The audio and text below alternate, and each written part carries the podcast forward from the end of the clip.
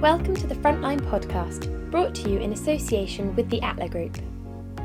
Atla Group is a collaboration of businesses with a collective history of over 130 years, bringing financial solution to its clients in the world of accountancy, audit, advisory, fiduciary, and retirement benefit solutions.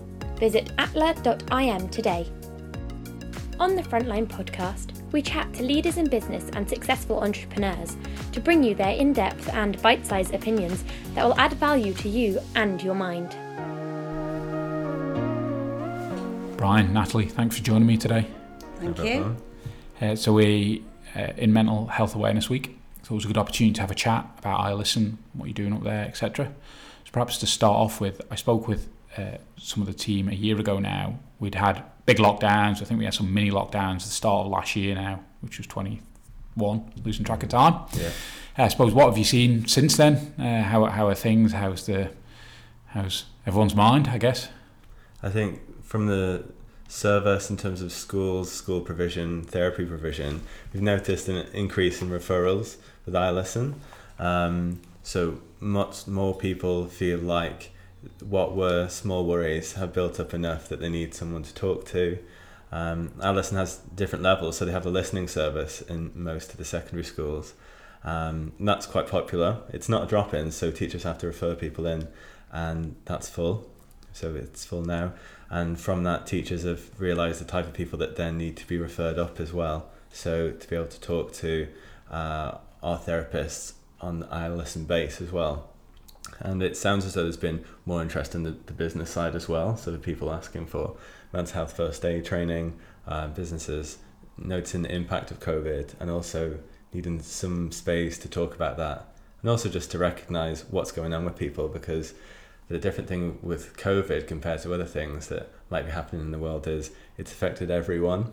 So in all aspects, so uh, almost in a, a physical way, people kind of notice the physical burnout from that. Yeah. Would would the journey of people's mental health is that spiked because of COVID? In your opinions?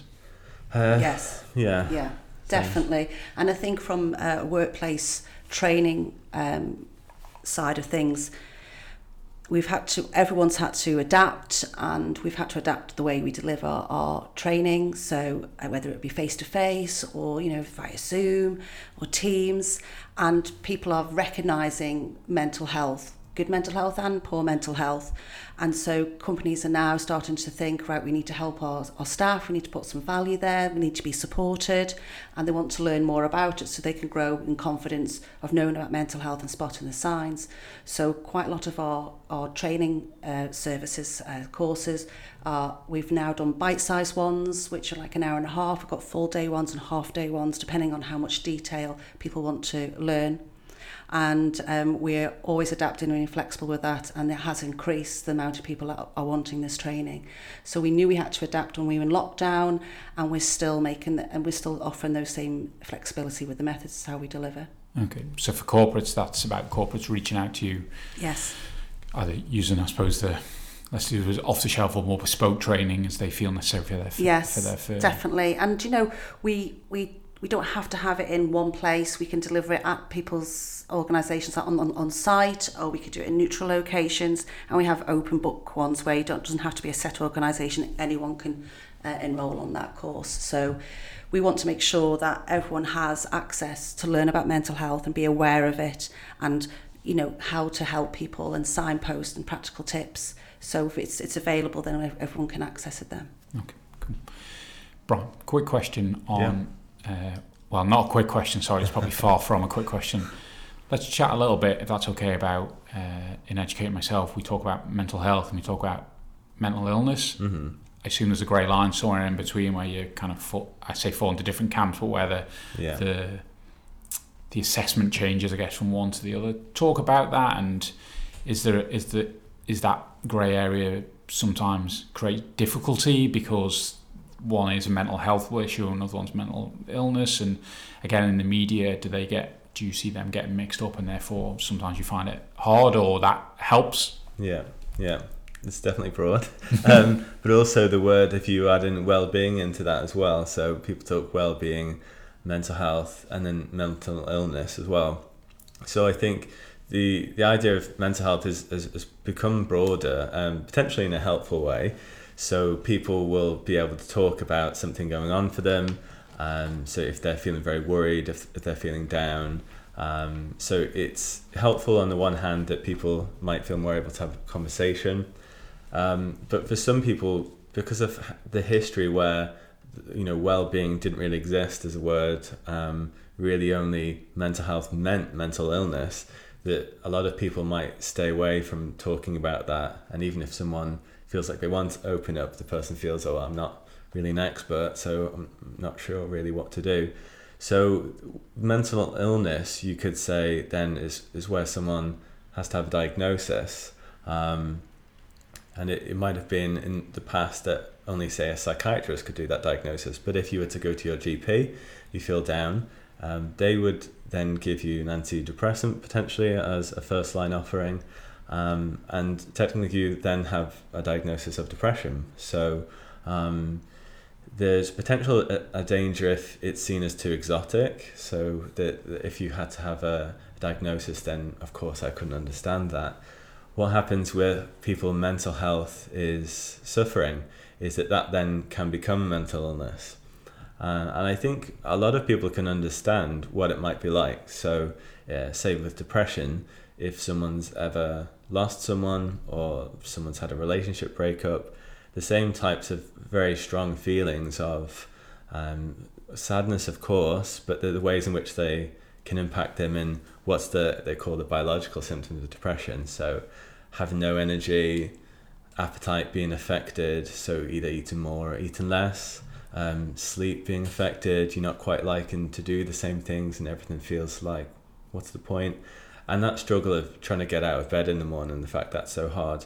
There's different points in that where lots of people in their lives could have understood it. So sometimes when you give a diagnosis of depression, someone feels like they've maybe never been there, so they couldn't quite understand it.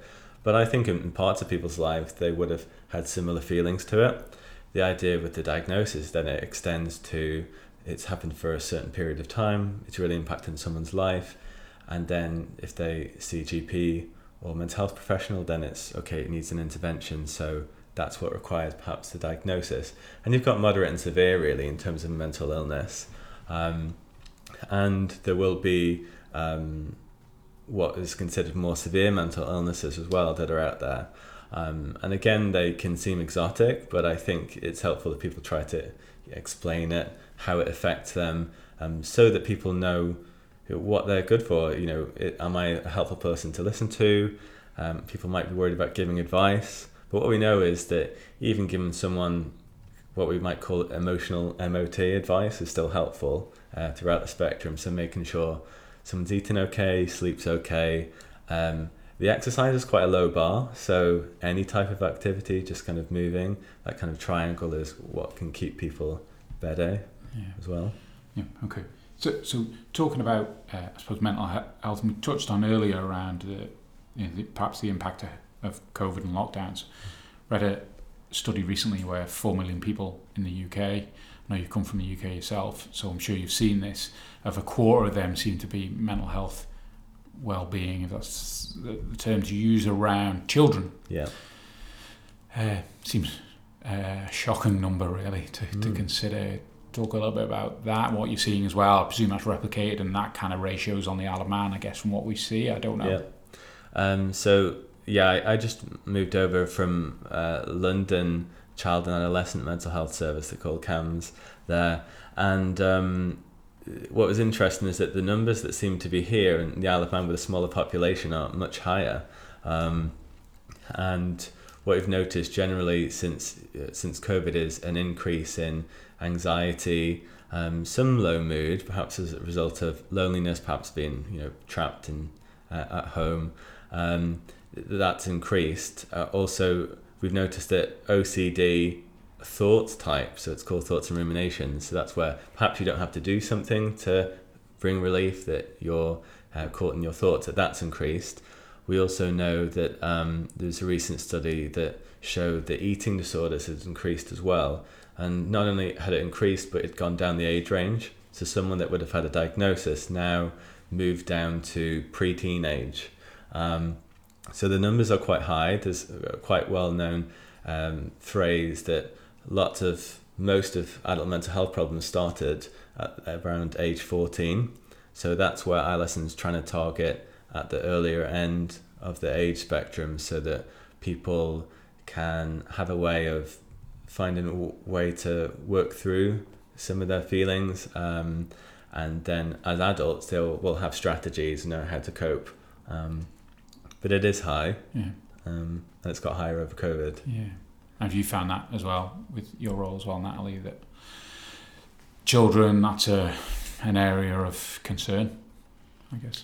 Well, yes, I, I, I, Brian knows more about it than I do, but yes, I, I, I believe that it is is higher. And when we're delivering corporate training, a lot of people engage with their experiences and a lot of them are parents or guardians and they talk about their their children and you can see that the tips that are taken away is going to help them in regards to what they can do next what support is out there for them locally and even being aware of waiting lists so they've got some sort of expectation so they're not knowing it's going to be you know done the next day an appointment an appointment's going to be there the next day. And you know there's different things available. So you've got, you know, not only just Isle Listen, but locally in regards to grief, for instance. Um, so there is a lot of talk yeah. in those sessions about about young people. So on the corporate side, there, do you do you see uh, particular patterns of where people are looking for certain people with our hat on uh, and corporates that staff, are, you know, are looking for help in particular areas. Yeah. Do you see those? Yes, we do. I think because there's more awareness now in the, in the, in the work workplace, um, managers are now looking out for spotting the signs. and um, they're talking about it with their team meetings or part of their values and their cultures. Um, so it's it because they've got more knowledge of it, they've got more confidence to recognise the signs, um, especially if they know their team really well. you know how they think and they feel and they act. You know that's what they're picking up on. Um, so they are picking up on them and then knowing where to go, where to go next. People are leaving our training sessions wanting to build up a better culture for the workforce with well-being, you know, in in that whole thing. So they're thinking about strategies to put in place. They may be a large uh, organisation that they might think, right, we need to get some mental health first aiders. So mental health first aiders are on the increase within the workplace, which is really good. So they attend a course every two, three years, and obviously they will have um, research or they'll be able to get up to date information on, on that actual position and how to help the staff. Bigger organisations have private health benefits, so they've got counselling involved in that benefit, and then it's employee uh, employee assistance schemes as well. They are more popular now than the private health, and, and more people are tapping into that because it's more um, accessible. So knowing what they've got out there, they're now reaching out more. Um, firms will start to see when they get their end of year report from their provider of how many people have, joined a service or particular service and to see right is actually getting used. Um, and it's just making sure that people know it's accessible and it's not just filling out lots of forms. It is generally most of the time just a phone call. Yeah okay okay. And uh, one of the initiatives Isle Listen have is I think it's called Isle Listen in the community. To talk about that, how you how you reach out into the community, and the the value there that you you see and bring.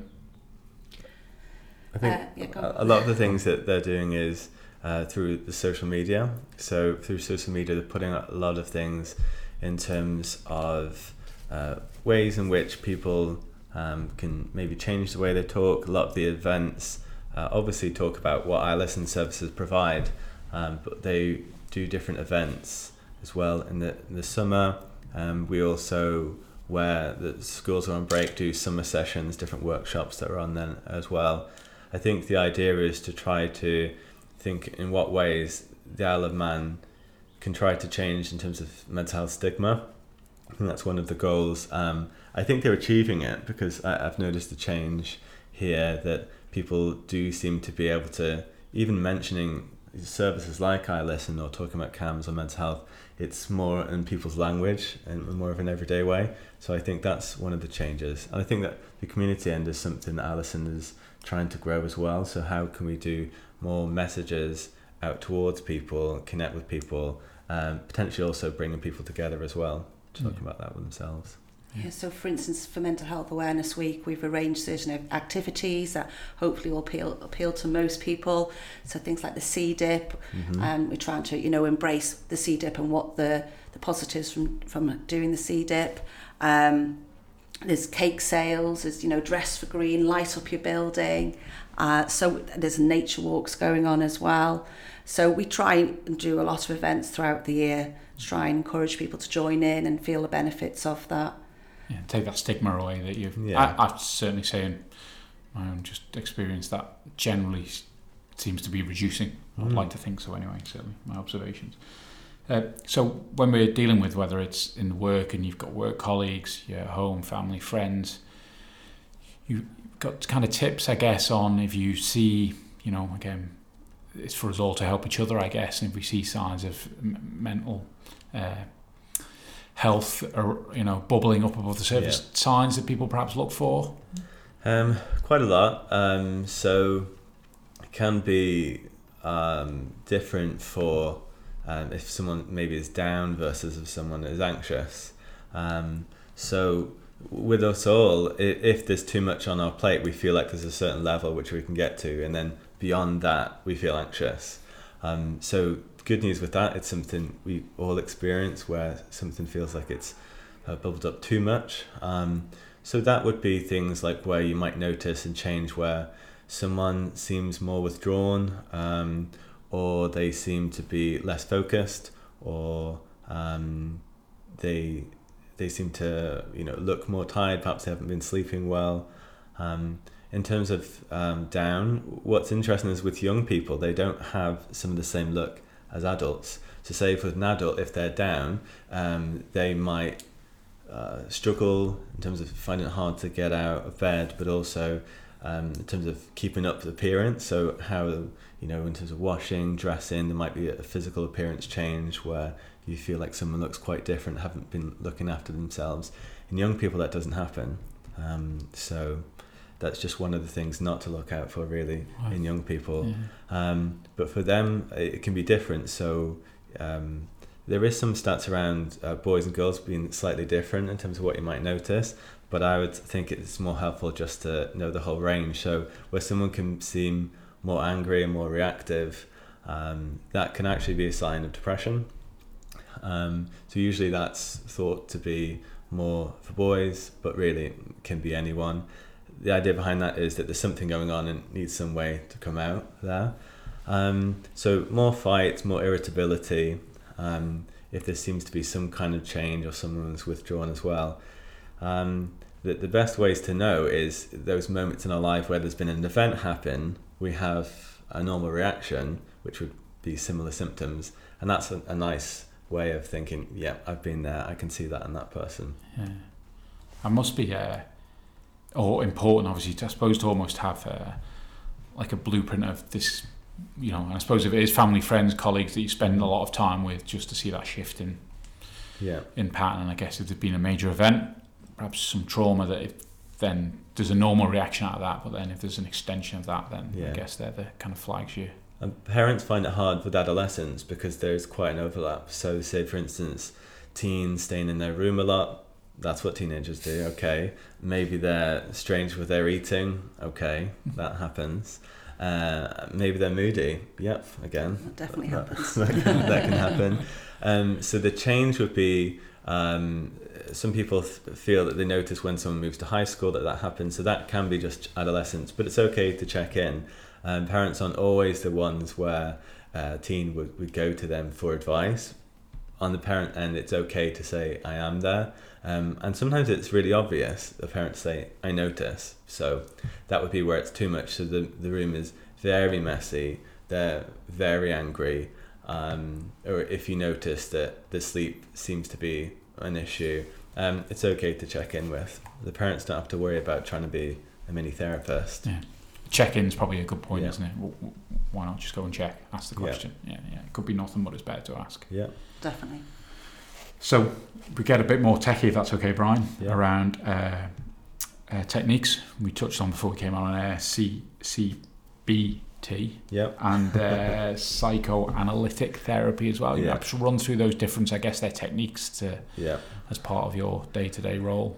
Yeah. Talk So um, CBT, cognitive behavioural therapy. Um, We're not taking notes; it's not an exam. So. um, the uh, they they come from different mindset and um, psychodynamic or psychoanalytic. Um, they uh, they come from different ends. So uh, the history of it really would have been the, the psychodynamic um, Freud end around 1900. If people did want to write down uh, that um, that was the idea that a lot of things that might be going on for us is unconscious. We're not aware of it. Um, and the importance of something that's happened in our early childhood um, is the reason for our current problems. So, um, looking at that, people would make relations between what's going on now in the past and in relationships, um, and try to do things that um, try to what they call unleash the the unconscious. So those parts, um, you can do that in different ways. So the analyst side would be um, potentially seeing someone five days a week for a very long time. Um, for a lot of people, that's helpful to try to help them better understand themselves and their identity. Um, psychodynamic, slightly different word from the same family, uh, would still think that it's important thinking about past, important to past. With young people, the past was not that long ago, so more focus on, on current relationships as well, so the patterns that happen there and the parts that make people feel stuck, making some suggestions interpretations what's that about. The idea that if you have an interpretation that is closer to the bone, that that might bring some relief, and then the person has options of, oh, I'm in this situation, how might I react now? CBT looks at the way we think and how that impacts the way we feel and what we do about it. So, um, say for instance, uh, easy example would be something like uh, you want to avoid somewhere. The thought would be that's going to be a nightmare. I don't want to go there. Um, if you you might have experienced in the past, you did go to that type of thing. You felt worried, you felt hot, you wanted to escape, and maybe you did escape. So then the behavior would have been the thing that you feel like has solved it. But then the thought keeps getting in the way of I can't go to those types of things anymore. They're too much. I won't be able to handle it and then the thought is then the thing that's a problem. With CBT, usually you work on the behavior side first, um, then work on the thoughts. The reason why is so that you've had a chance of trying out what happens when I actually do go to those things that I thought was going to be impossible or I've avoided. Okay, it wasn't as bad. If it's a one off, you might not believe it. So you go there so you have the feeling of relief and that things were okay. Then you can challenge the thoughts, which were uh, the ones that Yeah. kind of get into trouble in the first place. Interesting. So it's almost like a rewiring of the. Yeah, people Yeah. definitely call it that as well. yeah, yeah. Okay, that's the non-technical technical thing. And and obviously, the, it is. I say, is there an end? But mental health seems to be on the increase. Must be hard day to day. That it's a. There's a lot of value being added, but it continues to be a problem. I can't say where's the end, but what what do you see as the future? Will there be a plateau, hopefully, where obviously the stigma goes, there's more dialogue, and then it's. yeah. I think well, I think COVID will have will have a bump as a result of, of COVID and the ways in which people might have coped that might have resulted in them being unwell. Um, and I think generally, I, I really like this approach that Isle Listen have done, where trying to tackle people on the earlier ages. So from the high school, people will know resources, ways in which they can help, which they can use then as an adult. Um, and then at the primary school end, what's interesting about that is the things that people learn in terms of friendship issues, how to talk to people, how to say how you really feel, that they'll be talking back to their parents. So that automatically makes it allowable language. So by the time they then go into secondary school, I think we'll see hopefully an increase in the people that are able to even articulate how they might feel. So from the intervention end, that's much better. Someone can say, I feel this, I want a solution for this, rather than I'm not sure what's going on. Yeah, no, makes sense. And I'd just like to also touch on I know uh, uh, Zurich have been very good in supporting you guys. Just want to touch on what they do or have done and continue to do for you guys. For, for me, they've been absolutely brilliant. They they understand um, and they support what we're trying to do, and they fully b- believe and, and are, are, backing us all the way. So any new initiatives, we run past them. They're very supportive of that, whether they attend sessions um, or they help us do things like um, uh, you know, like collections and in a supermarket, for instance, they'll, they'll, they'll, you know, allocate some uh, volunteers for us and they're so willing and enthusiastic. They've even painted some of our therapy rooms for us. So they don't just get involved with the sponsorship of the, you know, the finance side. They physically get involved and they spread a really good word about it and they are great ambassadors for us. So we, we can't thank them enough for, for helping helping this charity and, and helping the local community at the, wide, the wider scale of it. Absolutely, couldn't agree more. Mm. So, just lastly, then, corporates, individuals wanting to reach out, what's the best way for, for them to do that? So we've got a great website. Um, it details everything that's going on, whether what we're doing in the community in regards to fundraising events and getting involved in different activities to support your mental health. We have um, courses available, so anything from mental health awareness for line managers to first aid, mental health first aiders, and then we have lovely bite-sized trainings, things like supportive listening and the circle of control. And we actually now introduce breakfast sessions. So we talked about before about how we actually uh, flexible with our approach, how we deliver training. Um, people are so busy these days, either working at home or in the office or a mixture. Um, we're now doing breakfast sessions, so that allows them to come in, have their training, set themselves up for the day, and then they can and doesn't interrupt their working day as much. And they seem to be working really, really well. And also it gives them an opportunity to come and see where we are, our therapy rooms, and what we're all about and what we're trying to achieve. So everything is on our website to um, to reach out if you need to, and also anything how you can help, whether you want to donate or get involved or sponsor an event, anything like that. We are all ears, and um, we'll pick up the phone. That's what we're here for. Old We- school phone. old Yeah. school phone. We, we do that. Um, so, you know, we're, we're now 60 strong in Isle Listen, Wow. and everyone is quite surprised at that. And, you know, it's grown so much in the last few years. Um, so, we want to make sure we're still providing this service in years to come. Um, so, yeah. And for individuals, again, website's a good way to turn to. Uh, for people for direct therapy, we can see people up to the age of 25.